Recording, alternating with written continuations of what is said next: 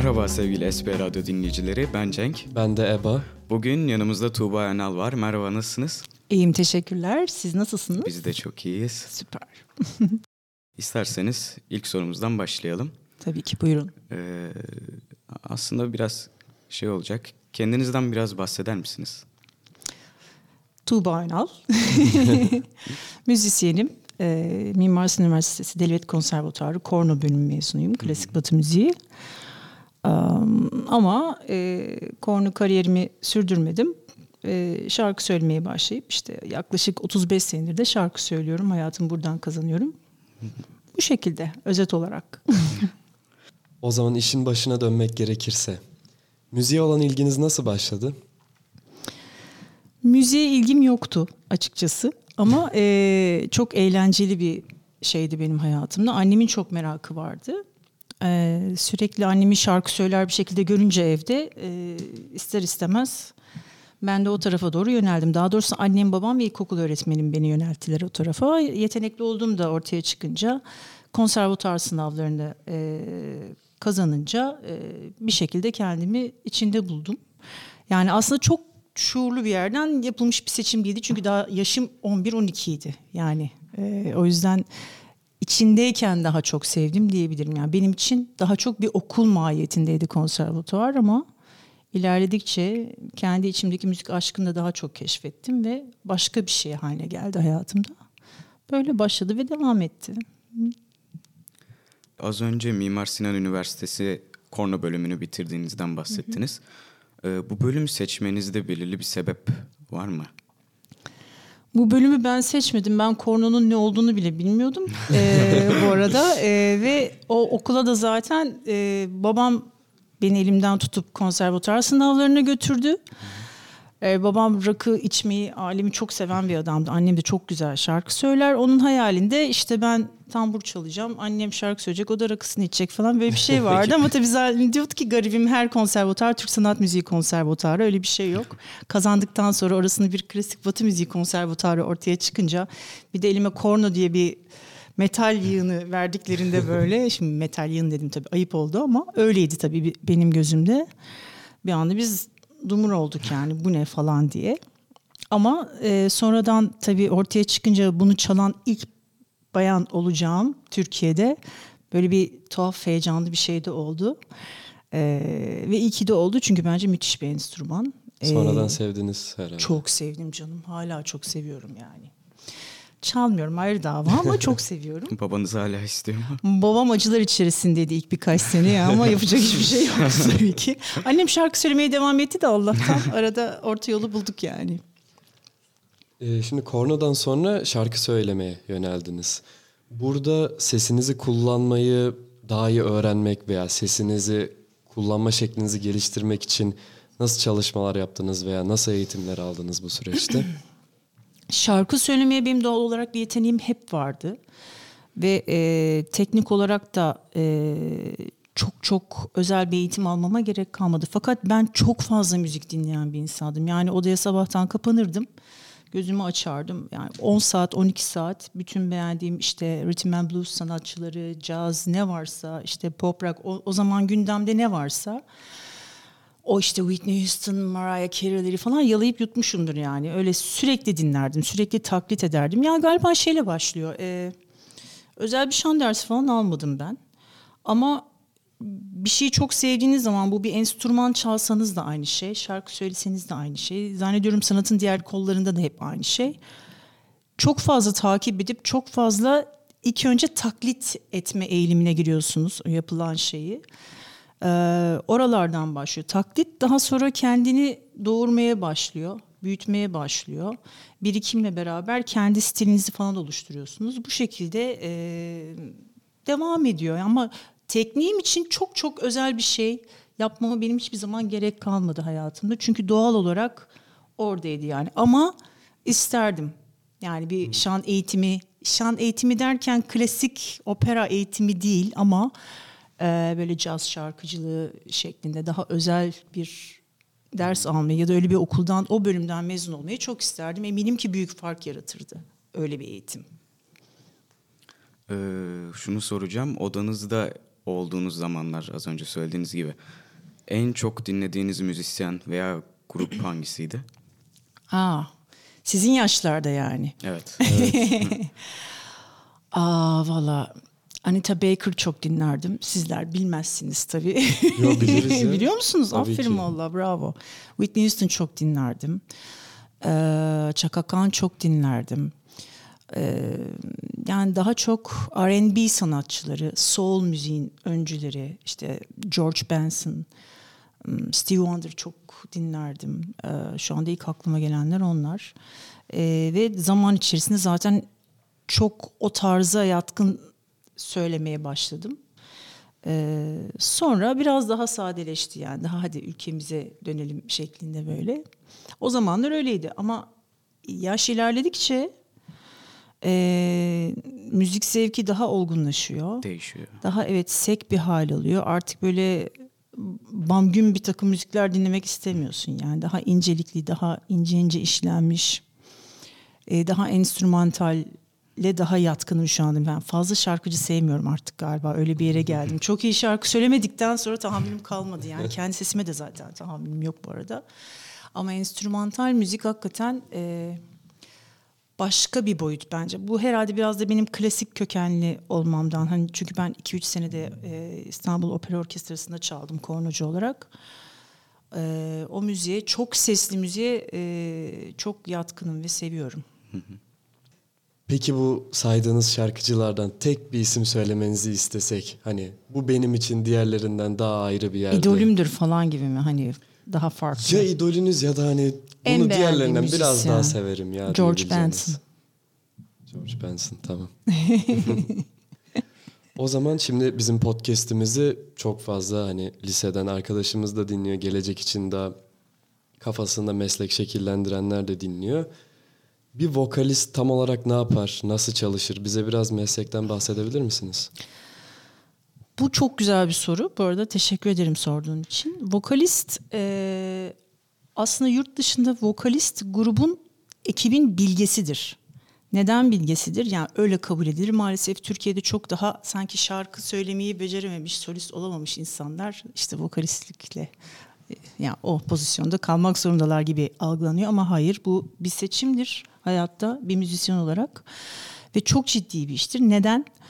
Bilgeliktir ve ciddi bir iştir. Çünkü vokalist e, orkestra ile solistin arasındaki köprüdür. Yani bütün orkestranın, bütün parçaların akışını, e, yazıyı bilmek zorundadır, o müziği.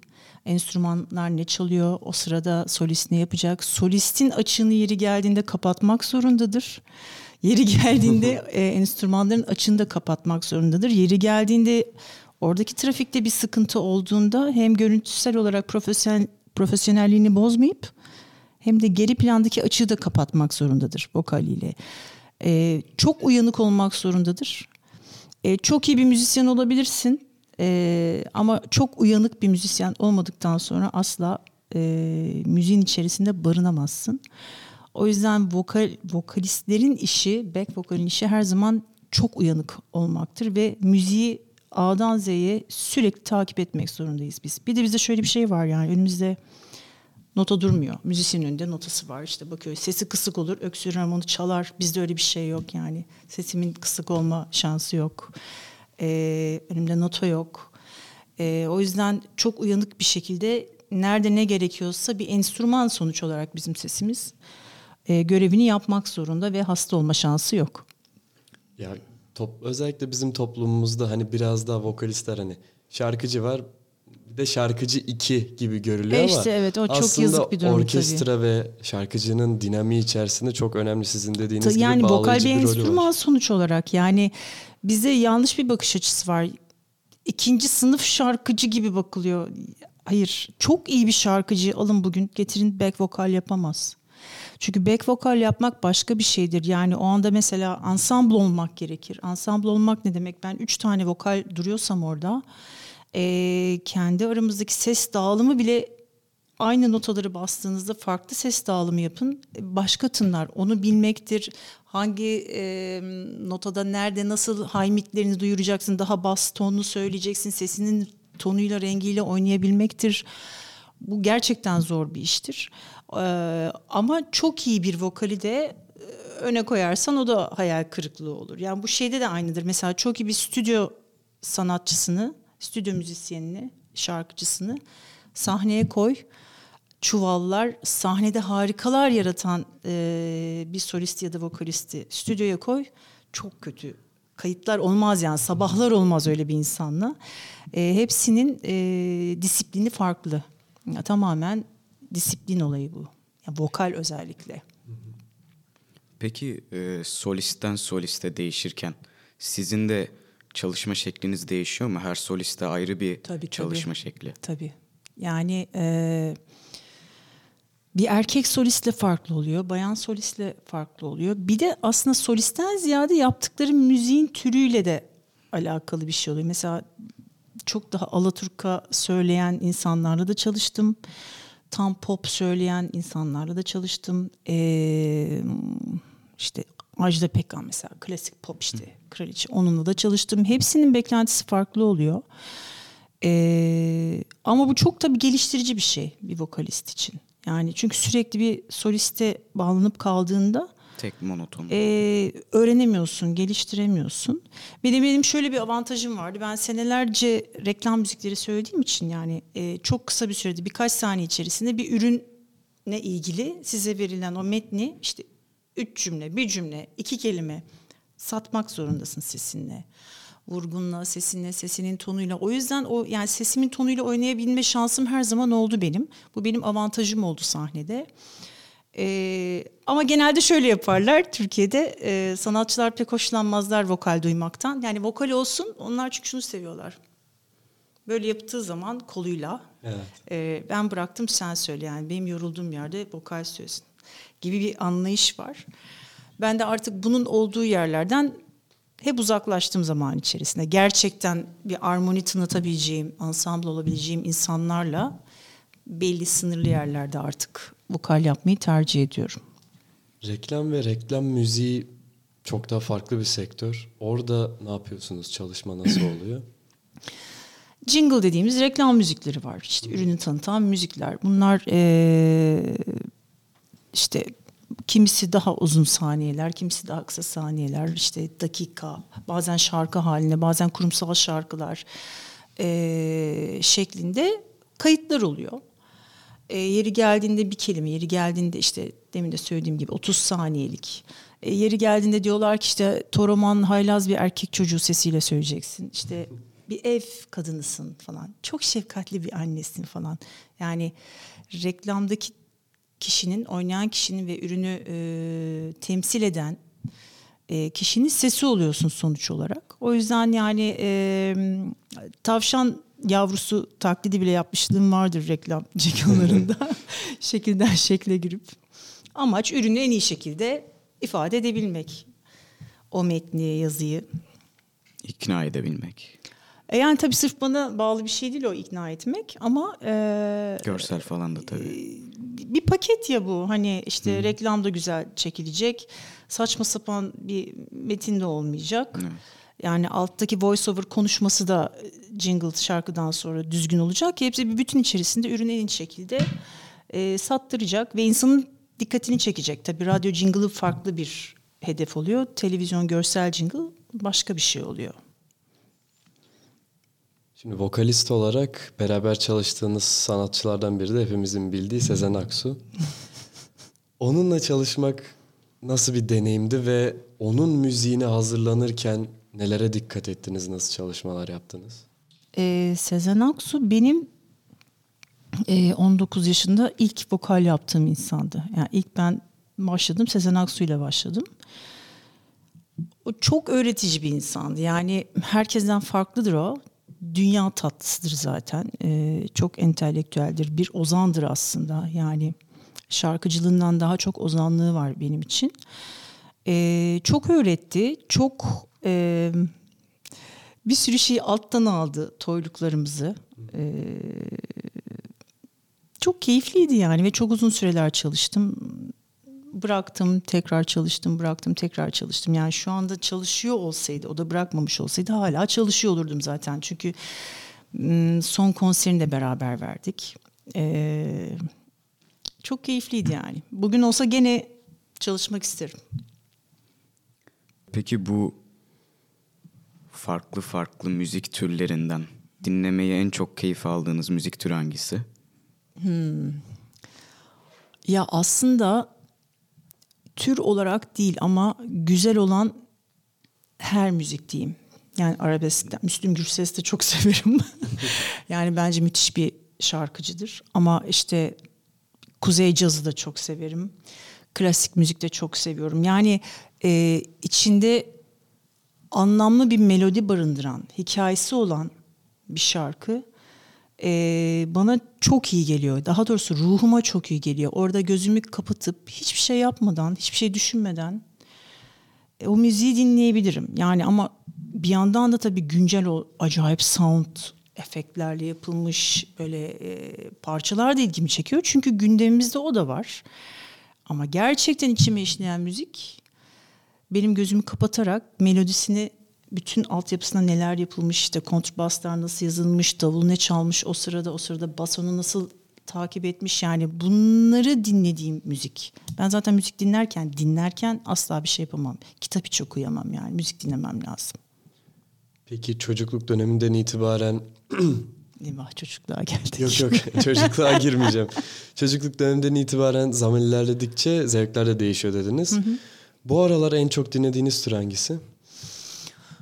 Aa, vallahi bu aralar ee, yine aynı şekilde çok belli bir tarz. Ben aslında bu aralar yani bu aralar değil gittikçe daha az müzik dinlemeye başladım. Biraz e, müzikten yoruldum galiba. Yani çok yani müzikten şöyle yoruldum. Çok fazla müzik adı altında gürültü var etrafta. E, tabii bir de kendi işimde sahnede çok yüksek volümde yapılan bir iş olduğu için ve çok yoğun çalışıyorum gerçekten. Yoruluyorum. E, ama dediğim gibi çok bana keyif veren bir şey olduğu zaman oturup başlıyorum araştırmaya. Hmm, bunda işte hangi artistler, İşte bası kim çalmış bu parçada, onu kim yapmış, nereli bunlar, işte ne yapmışlar, diğer albümleri nedir ee, falan, o tip araştırmalara giriyorum. Biraz daha böyle hmm, New Age, Jazz, o tarz şeyler şu sıralar daha böyle bana iyi geliyor ruhuma. Ama bazen daha böyle güncel pop dinleyesim geliyor mesela, yani o çok değişiyor. Şu sıralar daha böyle beni sakinleştirici şeyler iyi geliyor. Şimdi şöyle bir şey var. Pocahontas, yüz bir Dalmaçlı, Anastasia, Aslan Kral gibi evet. Çok büyük müzikallerde şarkı seslendirmişsiniz. Şimdi bir bu müzikallerin bir seçme süreci oluyor. Evet evet oluyor. Onu biraz anlatır mısınız? e, şimdi dünyadaki bütün ülkelerde bölgelere göre e, Walt Disney ve Warner Bros. E, Production e, şey yapıyor. E, bir takım insanlar atıyor bölgelere. Hı hı. Ve e, o insanlar o bölgelerdeki, o ülkelerdeki e, auditionları yapıp orijinal Amerikan e, sanatçı kim seslendirdiyse orijinaline en yakın e, sesi seçmeye çalışıyorlar. Bunun için de işte kaç kişi ise e, böyle bir audition'a giriyorsun. İşte ben birkaç tanesinde kazandım üst üste. E, o şekilde gerçekleşti ve hakikaten de orijinali neyse aynen oturup çalışıyorsun, onun gibi söylüyorsun yani. Sesinin rengini değiştiriyorsun, vibratona kadar. Ee, burada en büyük zorluk şu oluyor. Tabii Türkçe zor bir dil. Orada oturmuş bir şarkı var, su gibi akan. Onun üzerine hem aynı anlam üzerinden sözleri aynı şekilde çevirerek oturtmak çok zor oluyor. Oralarda biraz sıkıntı yaşadık. Zaten ne zaman dinlesem şöyle bir ay falan olurum. Ama bunun benimle alakası yok yani. Tabii bu çeviriyi kim yaptıysa onunla alakası var. E, çünkü böyle acayip e, prozodi hatalarıyla dolu parçalar da var orada. Ama çok keyifli çalışmalar da, onlar ayrı dava tabii. Evet, çok yoğun bir çalışma süreci olmuştur herhalde. Çünkü bunlar çok büyük projeler. Öyle yani, şöyle bize göre oldu dediğimiz şeyi mesela üç kere Amerika'dan gidip geri döndüğü oluyordu. Çünkü neye takıldılar artık, daha ne yapabiliriz ki dediğimiz yerde o kadar ince detaylara takılıyorlar ki. Ee, o da çok öğretici bir şey çünkü o, anlıyorsun ya adamlar niye bu işte bu kadar başarılı. Yani çünkü bizim gibi oldu ya işte filan gibi, hani toplar orada toplar falan gibi bir kafaya girmiyorlar yani orada. Hayır, Onların bir standartları var ve çok yüksek o standart. İlla ki o standarda o kaliteyi istiyorlar ve bence haklılar, çünkü güzel olan her şey öyle detaylı ince çalışmayla çıkıyor gün sonunda. Evet.